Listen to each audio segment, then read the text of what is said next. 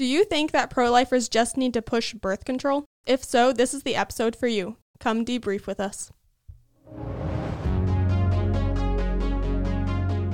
Hello, my name's Maggie, and I'm here with Seth and Ethan, and we're debriefing pro-life outreach. Seth, do you have an outreach highlight for us today? Sure thing. So this takes a little bit of backstory maybe, but I think some of our listeners know about the push to make abortion legal through all 9 months in Ohio, that there are pro-abortion groups trying to change our state constitution to make it a fundamental right in our founding document. So anyhow, last week there was a hearing at the State House, and I don't know when this will be on the podcast, so it might be out of date by then, but there was an effort to raise our threshold to make it require 60% of the vote for the people to change our state constitution. So this would make it harder to put abortion in the constitution.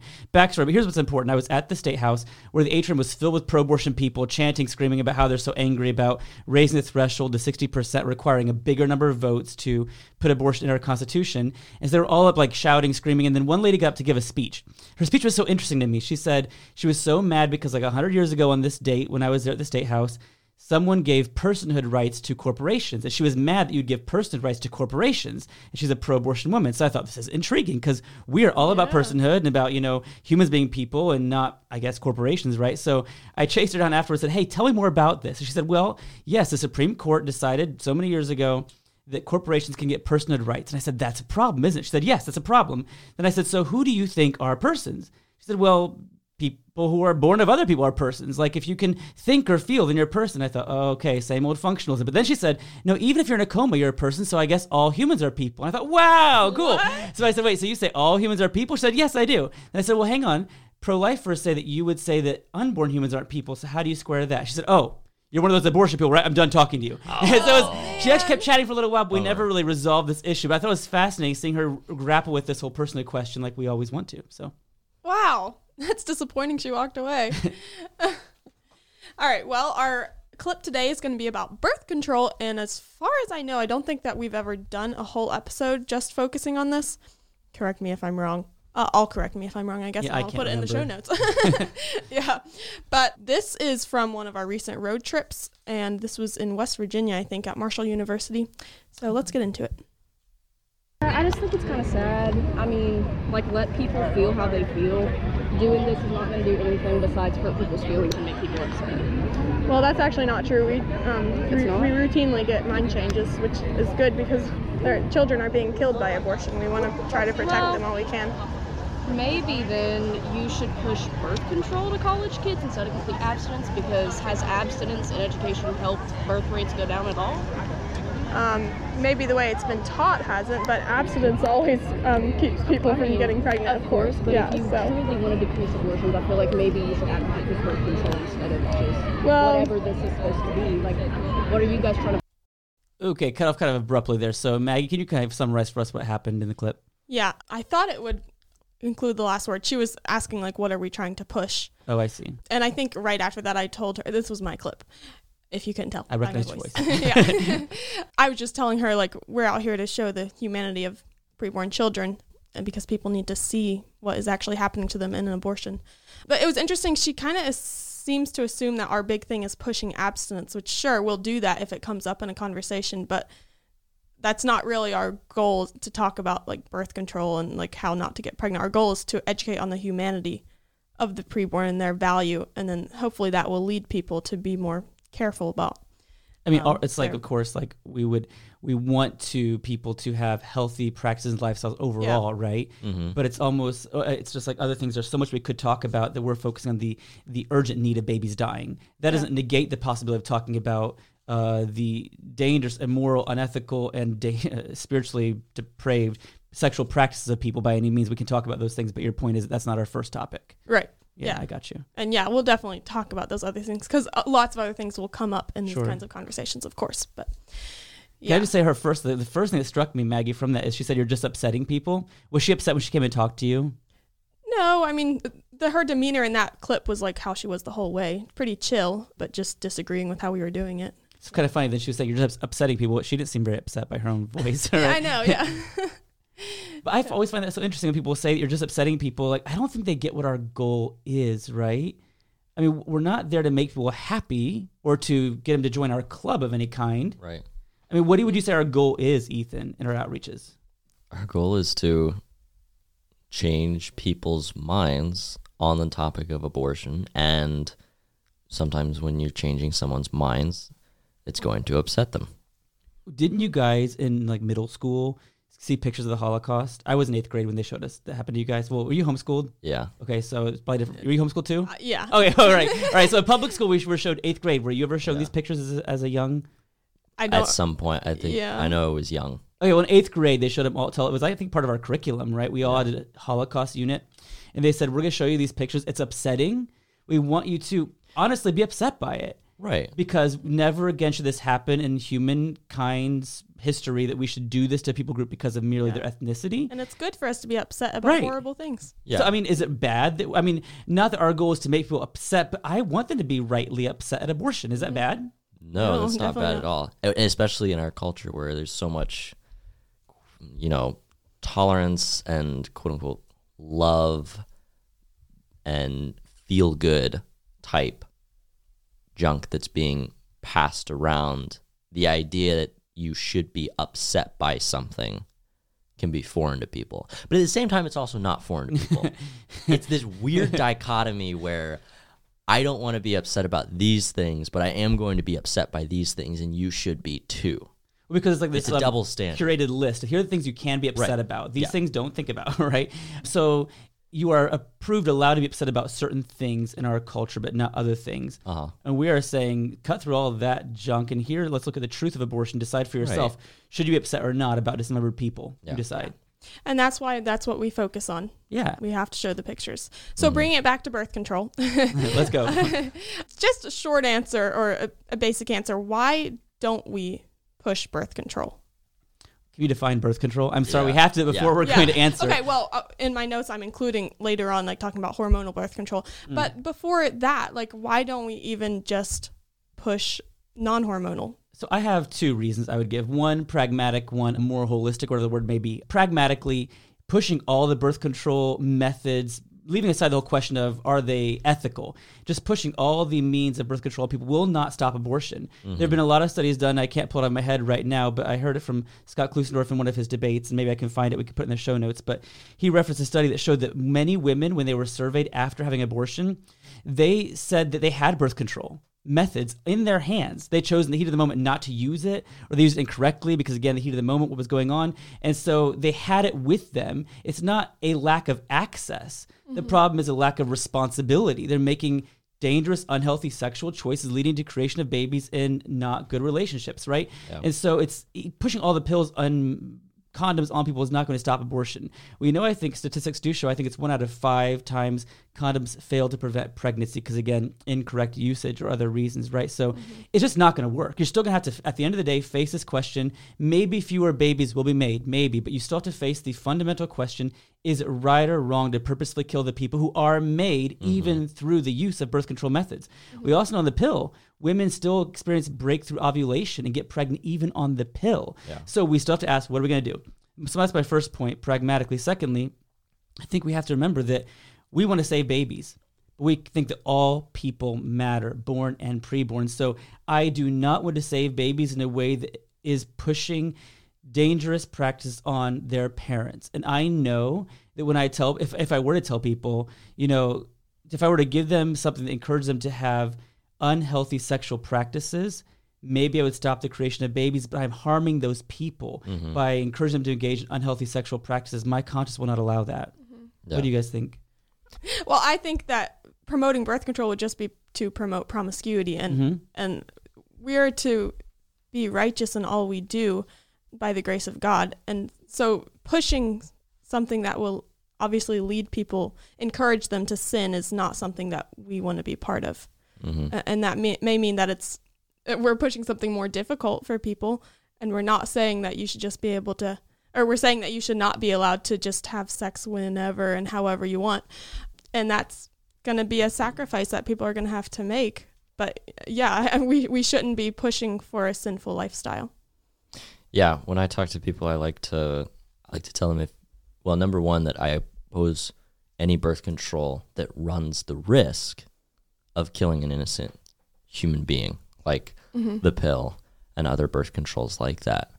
And I was like, if you can use a birth control that has 100% non-failure rate, where it will for sure prevent fertilization, then I was like, I might be okay with you using that, but morally and from a worldview stance, I would oppose that because, like you said, that's going to encourage promiscuity and sinfulness. Mm-hmm.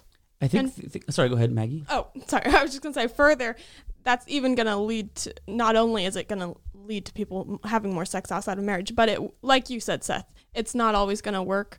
And so that will actually lead to more abortions than if people were just practicing abstinence. And I know this one was saying, like, if you're teaching abstinence, like, that's not going to stop people from doing it.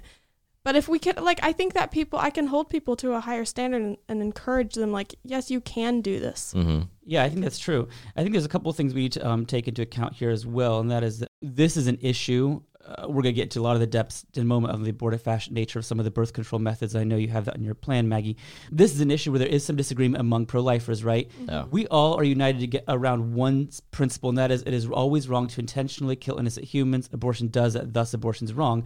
We recognize that there are some disagreement in the camp than a pro-lifers about certain issues, and one of them may be the birth control methods do not run the risk of harming an innocent preborn person. Right. Our Catholic friends would say, for example, that any birth control method that is going to separate the procreative and unitive natures of sexual intercourse are by nature immoral, and I recognize that they hold that view, and I think that's consistent within their worldview. So I think we just need to take a step back and recognize there is some disagreement here. What we are discussing is good, is important, though, for us to be all engaging in this dialogue, so I recognize there are some differences on this. But I think taking a step back then and asking then, the person even asking you this question, Maggie, Ethan raised the issue of worldview, which is really important here. Someone who says that just push birth control methods and stop babies from being made, they're assuming a certain type of worldview, I think, and that is the naturalistic, materialistic worldview that we are merely physical beings, right? And so if you can just stop babies from being made, hey, you've won your goal. That's not our goal. Our goal is trying to reshape and reform culture to be a more just, moral society, and so we have more at stake here than merely physical beings. And I think we can demonstrate that this is that there is more than physical beings by just talking about sex in general. I was at Columbus State years ago doing our pro-life outreach, and somehow this topic came up, birth control, and some girl was asking me why we're not just pushing pills on people, pushing condoms on people, and I explained kind of what we said so far, that it's not going to stop all babies from being made. We still have to ask, what do we do with them, and is it dangerous for people to push birth control on them? She told me, well, sex is just physical. It's not really anything beyond that. I said, oh, really? Mm-hmm. So you don't have any memories attached to all of your sexual encounters? She said, well, I guess I do. I said, well, are any of those bad memories?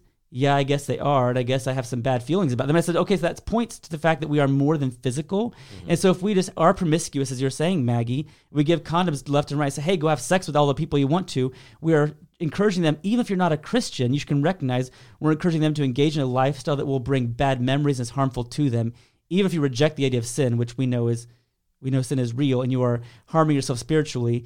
Even if you reject that, you can recognize this is unhealthy for people. So we should not push that. Mm-hmm. Yeah, and I think to add on to that, it's not a healthy lifestyle. It's not a healthy lifestyle for the people engaging in that, but it's also, it promotes a mindset that does not value children. Just saying, like, this is something we want to avoid at all costs, or not at all costs maybe, but when people have this mindset that they're doing this to avoid getting pregnant, to avoid having babies, it's devaluing that baby if like they're not going to see the value in that baby if they do get pregnant.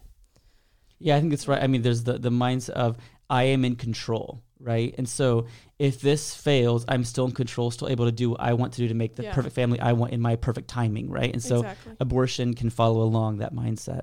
Mm-hmm. Yeah, so we haven't even gotten into talking about hormonal birth control super much yet. I know someone I used to work with, Joanna with CBR, she did a lot of research on hormonal birth control and just how dangerous it is for women and about how it can potentially kill children once they've already been created, like Ethan already alluded to.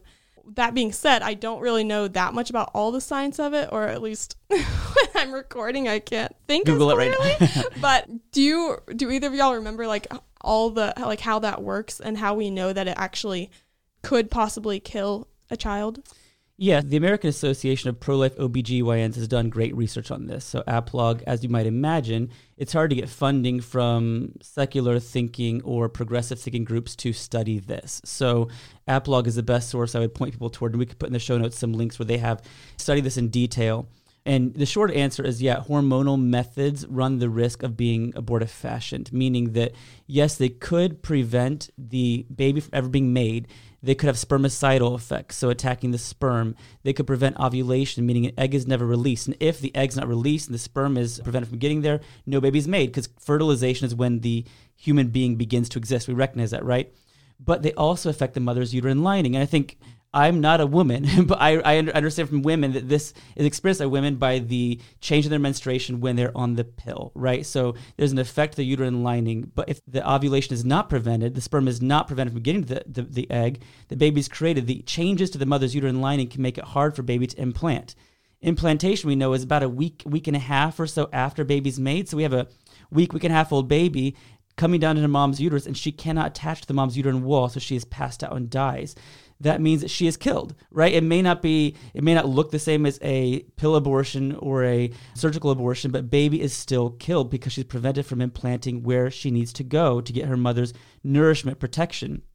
And that is our concern. So I think it's been said well by Stephanie Gray that it's true that these hormonal methods may not always cause a baby to die because number one, baby may not be made. It's also possible some women on the pill have gotten pregnant and carried baby to term. Some babies can survive even though the mom was on the pill, but the mere fact that some could survive that way does not make it justifiable to endanger them.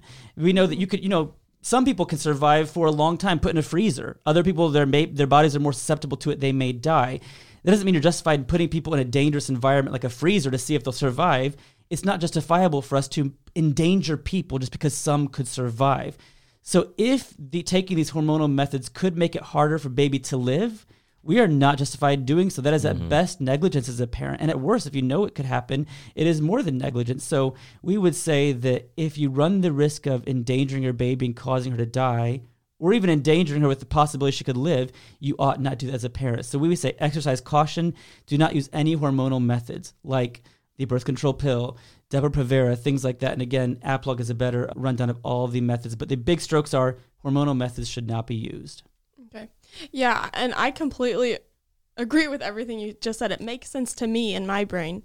And yet there's still pro-lifers who think that hormonal birth control could be justified even knowing that it has the potential to kill a baby because we take risks all the time. Mm-hmm. So explain why hormonal birth control is different, why it's not just fall. Even though we go driving all the time, we know we could get in an accident or something else could happen where we or our children are exposed to danger. And I don't think that we should remove all risks from us, of course. Mm-hmm. So why is it different in this case? Well, first of all, the baby has no say in whether their mom is going to use hormonal birth control or not. This is a decision that the mom is making and causing the baby to run this risk. The baby is not choosing to run this risk on their own. And then just from a standpoint of ethics and how we are to go about treating human beings, car manufacturers, when they discover a defect in one of their products, have to issue a recall and fix that issue. They don't get to say, well, it might not hurt people. It's only a 1 in 1,000, a 1 in 100,000 chance. They have to recall all of the vehicles and fix them because they're running the risk of hurting one of their customers. And so in that situation, what we try and do is protect people, even if it's slightly inconvenient. To me, it seems like the same way with hormonal birth control. Just because we run a small risk of killing a person, killing innocent people is not an acceptable risk to run in this situation. And so I think just from thinking about it like that, that shouldn't even be on the table. If it runs the risk of killing an innocent child, that option should not be available. Yeah. I think that's well said. I think I would add that when you're doing cost-benefit analyses, right, you need to ask, who is the risk for and who's going to benefit from it, right? Mm-hmm. So, I mean, I don't know, being in this room with the four of us right now recording this podcast episode puts us at risk of, I don't know, if there's a fire, we have to rush to get out, right? There's some danger, but there's also a reason we are all electing to be here together, making the choice and taking that risk together. Or if I get in the car and drive down the road, I am making a decision for my family to drive them down the roads, and my children, I guess, are not able to just say, no, I don't want to go because they're under my authority. I do get that, but we are all benefiting from a trip to the grocery store or whatever. So we're sharing the risk, sharing the benefit. If I decide to use a hormonal birth control method, the risk is entirely on the baby's side. Now, as you said, there are some effects to the mom as well. I suppose she might share in some of those. But generally speaking, the baby is the one whose life is endangered by me using a hormonal birth control method. And the benefit's entirely on my side and the woman, because we're the ones enjoying sex and not having the risk of dying. So we have all the benefits. Baby has all the risks. That seems unfair to me, right? That we get all the benefits. Baby gets all the risks. I would say it's not a fair cost-benefit analysis, unlike driving on the road where we're all going to get food, all share the risk, but all benefit together. So I think it's unjustifiable. Okay. Yeah. Further with the driving example, I think of hormonal birth control kind of comparable to drunk driving because you are doing something that if you drink and drive, you know that causes more risk to you and you're those around you. Increasing the amount of risk. Yeah. And that's why it's wrong to do that. And everyone accepts that is wrong to drink and drive. Mm-hmm. Whereas if you're just sober and driving, and if everyone is obeying the rules of the road, unless there's like some crazy thing that just happens with your car. I have a friend whose car blew up and whatever. But like by and large, if you're obeying the rules of the road, paying attention, nothing is going to happen. There's not large risk for 99% or whatever the statistic is of accidents. It's because someone did something that they were not supposed to do. Yeah, it's not just some fluke with their car. So, well, that's a good point. It also makes me think, I mean, you could compare it to drinking while pregnant, right? So when you drink while pregnant, there's a risk to your baby, right? But drinking a lot, there's a lot of, your baby can even die or get fetal alcohol syndrome, right? So the mom can, by consuming alcohol while pregnant, is getting a benefit to herself, and the baby is the one risking. And I think we all look at the mom who drinks while pregnant a lot and think, well, that's not right. She shouldn't do that, right? Yeah. So why is it okay for her to take this drug in her body of a hormonal birth control method that could hurt the baby? If that's okay, why is it wrong for her to take a different drug in her body to a great extent hurt the baby? Yeah, that's a good question. I think one that we need to wrestle with, especially if we collectively are someone who agrees with hormonal birth control. Mm-hmm. But sadly, that is all the time we have left for today. Maybe we should do another episode because I actually had more notes of things. I know, we didn't even talk about abstinence training, right? Yeah. And how Planned Parenthood gets money for teen pregnancy and they haven't fixed it yet. So there's more to talk about some other time. All right. Evil. Yes. Okay. Well, to summarize, we'll leave some of those resources in the show notes that Seth and maybe Ethan and I don't know, talked about with AAPLOG and everything. But Ethan, if someone comes to you and asks you why you as a pro-lifer are not pushing birth control, what are you going to tell them? I would say that because it is wrong to intentionally kill innocent human beings, we should never use a practice or a medicine that runs the risk of killing innocent preborn children. And also for birth control that does not run that risk, that I do not support that because I not only care about preborn children, but I also care about their born parents. And I do not want to encourage them to use something which will enable them to sin and hurt themselves through promiscuity. Good, yeah, and I think that sums up this episode really well. So, with that being said, please go leave us a 5-star review, and that will help us get this show in front of more ears.